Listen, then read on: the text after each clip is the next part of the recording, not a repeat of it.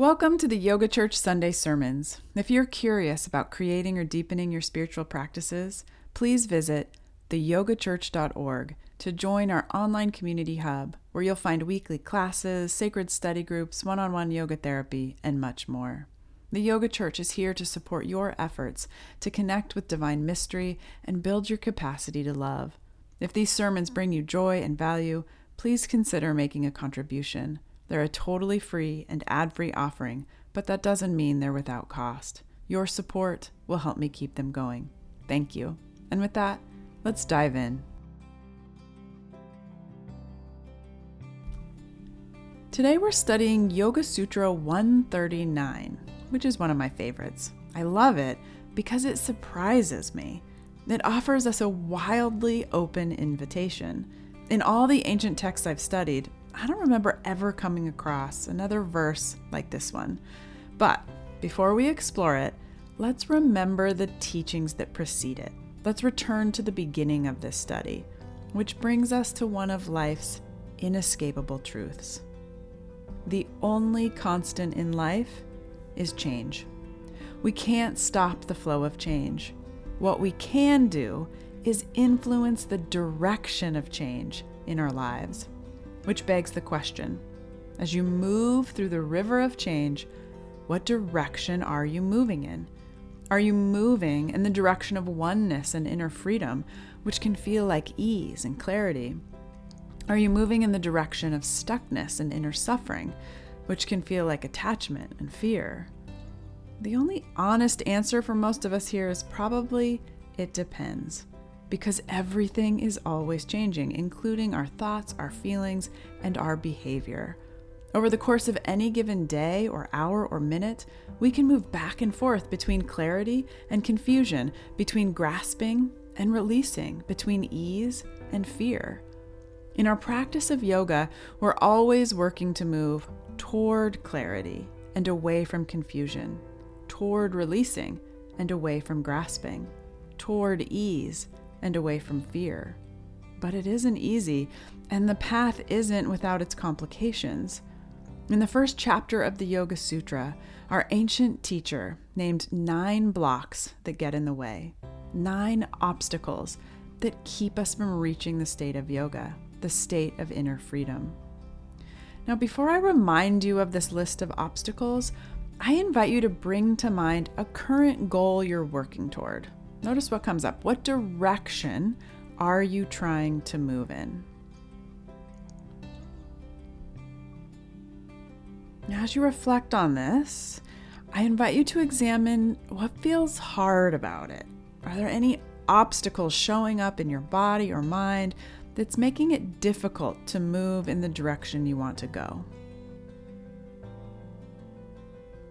And with these questions in mind, Listen again to our ancient teacher's list of obstacles. Notice if any of them feel relevant to your situation. Sickness, apathy, doubt, carelessness, laziness, indulgence, confusion, groundlessness, and instability. The obstacles listed here are things we're all familiar with. We could sit in a circle and share stories of our own experiences of sickness, apathy, doubt, carelessness, laziness, indulgence, confusion, groundlessness, and instability. These are things we know. And we know the symptoms of these obstacles. We know the feeling of a mind that's disheartened, depressed, in pain. We know the feeling of a body that's filled with agitation that can't find stillness. We know the feeling of irregular and disturbed breathing. We know the feeling of constriction in the heart. And we know the yearning for inner freedom. In Yoga Sutra 132, our ancient teacher tells us that if we want to prevent or even eliminate the obstacles and their symptoms, the recommended practice is sustained focus on one truth. The Sanskrit here is Eka Tattva Abhyasaha, the practice of one single reality. Remember, the state of yoga is a state of being fully established in our essential nature. It's a state of union. Practicing ekatattva, focusing on one single reality, is mind training. Yoga Sutra 132 offers an antidote to the mental obstacles we face the practice of meditating on one true principle. And in Sutras 133 through 39, Patanjali gives us a list of ideas. As we work to move beyond obstacles and focus our mind, as we work toward inner freedom, this ancient sage invited us to meditate on our attitudes toward other people, on the sacred space between breaths, on the power of our senses, on the inherently illuminating light within, on the inspiring people who model freedom, and the deep wisdom of dreams and dreamless sleep. I find such compassion for the diversity of this list. Patanjali understood that we are all different creatures and that we're at different stages and in different situations. He provided us with several ideas for how to bring our mind into a single focus, into a focus that will allow us to move through our obstacles toward the clearness of mind that leads to inner freedom. The list of ideas to meditate on begins with one of the most important teachings that yoga has to offer. It's a teaching about cultivating certain attitudes. Sutra 133 tells us a clear and tranquil mind results from cultivating friendliness towards those who are happy, compassion towards those who suffer, joy towards the virtuous, and impartiality toward wrongdoers. Now, let's remember the full picture here. Patanjali has just laid out the obstacles that stand in the way of our inner freedom and told us that meditation is the antidote. So, we might assume that he'd start laying out details about meditative practice here, about proper sitting positions and tricks for focusing the mind. But what he tells us is that we should be friendly, compassionate, joyful, and impartial when dealing with people who are happy, people who are suffering, and people doing virtuous and non virtuous things in the world. This might seem odd in a conversation about meditation, but the more I study yoga, the more I see the genius of what he's doing. Because have you ever tried to focus your mind in one direction? You sit there for 20 minutes, but when the meditation bell goes off, you realize that your mind has been consumed with jealousy, judgment, anxiety, or anger the whole time. How can we begin to clear our minds if we're stuck in everyday animosities? Like so many yoga teachings, Yoga Sutra 133 is about cultivating an internal sense of equanimity. Things are happening to us and to the people around us every second of the day.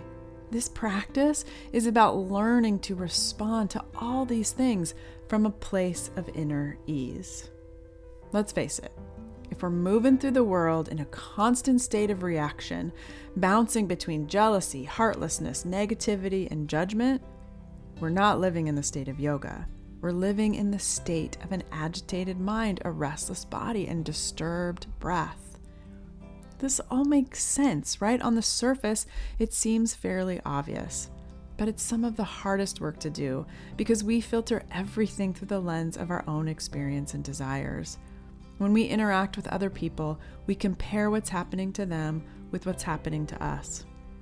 We compare their choices with our choices. We may not express any of this out loud, and we may not even immediately realize we're doing it, but we do it and the mental and emotional reactions that arise within us are creating our mindset. If we're jealous, anxious, angry, or annoyed, we're not in the possession of a calm and clear mind. My teacher's teacher, the late TKV Desikachar, said that if we're reacting, then by definition, we're not clear. Now, before we move on, let's remember that the teaching of Yoga Sutra 133 isn't about the actions of other people. It's about your own automatic patterns of reaction. It's an invitation into a pretty intense meditation practice. And it's only the first item in a long list offered by Patanjali to help us focus the mind in order to eliminate the obstacles.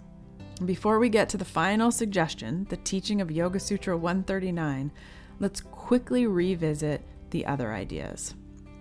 Yoga Sutra 134 tells us that we can create a calm and clear state of mind by focusing on the exhale and the space of stillness after the exhale. You might remember from our study of the sutra that the tradition of yoga tells us that there's magic in the stillness between breaths. It's a portal leading toward the deep inner stillness, the deep inner silence of our being. It's a space where the vitalizing force of prana builds. As we become more and more comfortable in this space of stillness between breaths, we're told that the veil blocking our true knowledge is weakened. It's powerful stuff. And Yoga Sutra 135 invites us into the power of our senses. This teaching asks us to focus on the relationship between our sense organs and their natural objects, which is a fancy way of saying to focus on the relationship between the nose and scent, or the tongue and taste. If we can pay attention to the workings of our senses, to the way our eyes are drawn to light and form, or our ears are drawn to sound, and the knowledge that arises from what we see and hear, we will begin to notice patterns of reaction. What's the relationship between your sensory experiences and the state of your mind?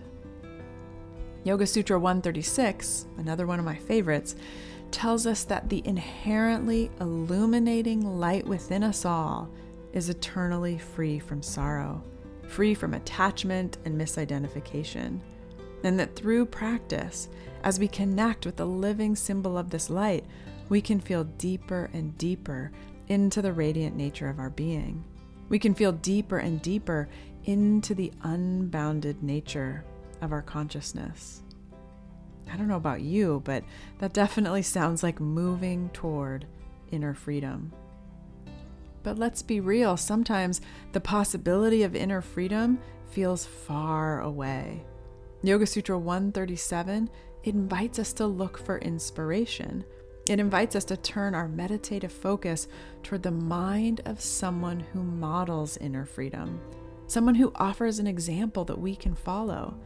This practice can encourage us, it can reveal the potential of our own mind to be free. And in Yoga Sutra 138, we're reminded that we've actually experienced this freedom before. In fact, we experience it every night in the mysterious portal of deep, dreamless sleep. We just don't remember it. Yoga Sutra 138 invites us to meditate on the knowledge that arises from dreams and deep sleep. This sutra is asking us to attune to the subtler states of our consciousness.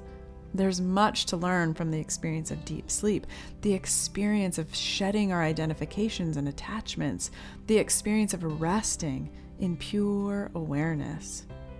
We can catch glimpses of this pure awareness in the transition from sleeping to waking, but this transition is easy to miss. With intentional practice, we can increase our capacity to recognize and rest in this space, to recognize and rest in the presence of awareness itself. I don't know about you, but this list of practices fills me with awe. As we work to move beyond obstacles and focus our mind, as we work toward inner freedom, the ancient sage Patanjali tells us to meditate on our attitudes toward other people, on the sacred space between breaths, on the power of our senses, on the inherently illuminating light within, on the inspiring people who model freedom, and the deep wisdom of dreams and dreamless sleep. What would happen if you took this list seriously and set out to investigate everything on it? I think it would be amazing. And remember, we haven't even come to the end of the list yet. As I said, Yoga Sutra 139 offers us a wildly open invitation. It reads, or by meditating on a well considered object of one's choice, one attains steadiness of mind. Which, of course, leaves you with a huge question What do you want to focus on? Think about your daily life. How often do you feel distracted? How often do you feel like your focus is being pulled in over a hundred different directions? Through the practice of meditation, we train our mind to stay in one place, to stay focused on one truth, on one single reality. Through the consistent practice of meditation, we merge with the object we're focused on. This is really important. Hear me say that again. Through the consistent practice of meditation, we merge with the object we're focused on. In other words, it really, really matters what you choose to meditate on. Yoga Sutra 139 invites us to meditate on anything we want. I love this teaching, but I approach it with respect. Life is always changing, and we have control over very little. As we move through the course of our day, there's a lot of competition for our attention. What we decide to focus on matters. What direction do you want to move in? What do you want to remember? What truth do you want to write on your heart? Meditation is a powerful tool and it will lead you in the direction of transformation. Yoga Sutra 139 invites us to listen inward. It invites us to pay attention to the voice of our inner teacher and to follow the yearnings of our heart. Obstacles arise in life. They are unavoidable aspects of being human. But we are not stuck in them, and we're certainly not stuck in the suffering they cause. Through the practice of yoga, we can train and focus the mind we can uncover the clarity and wisdom that is always and already present deep within us. We can move in the direction of inner freedom. Please know this isn't the end. You're welcome to join us every Sunday for the Yoga Church gathering, where we deepen into these teachings through practice. And remember, You'll find many more resources to support your life and practice inside the Yoga Church Community Hub. Please visit theyogachurch.org to learn more and sign up. Thank you for being a part of the Yoga Church community.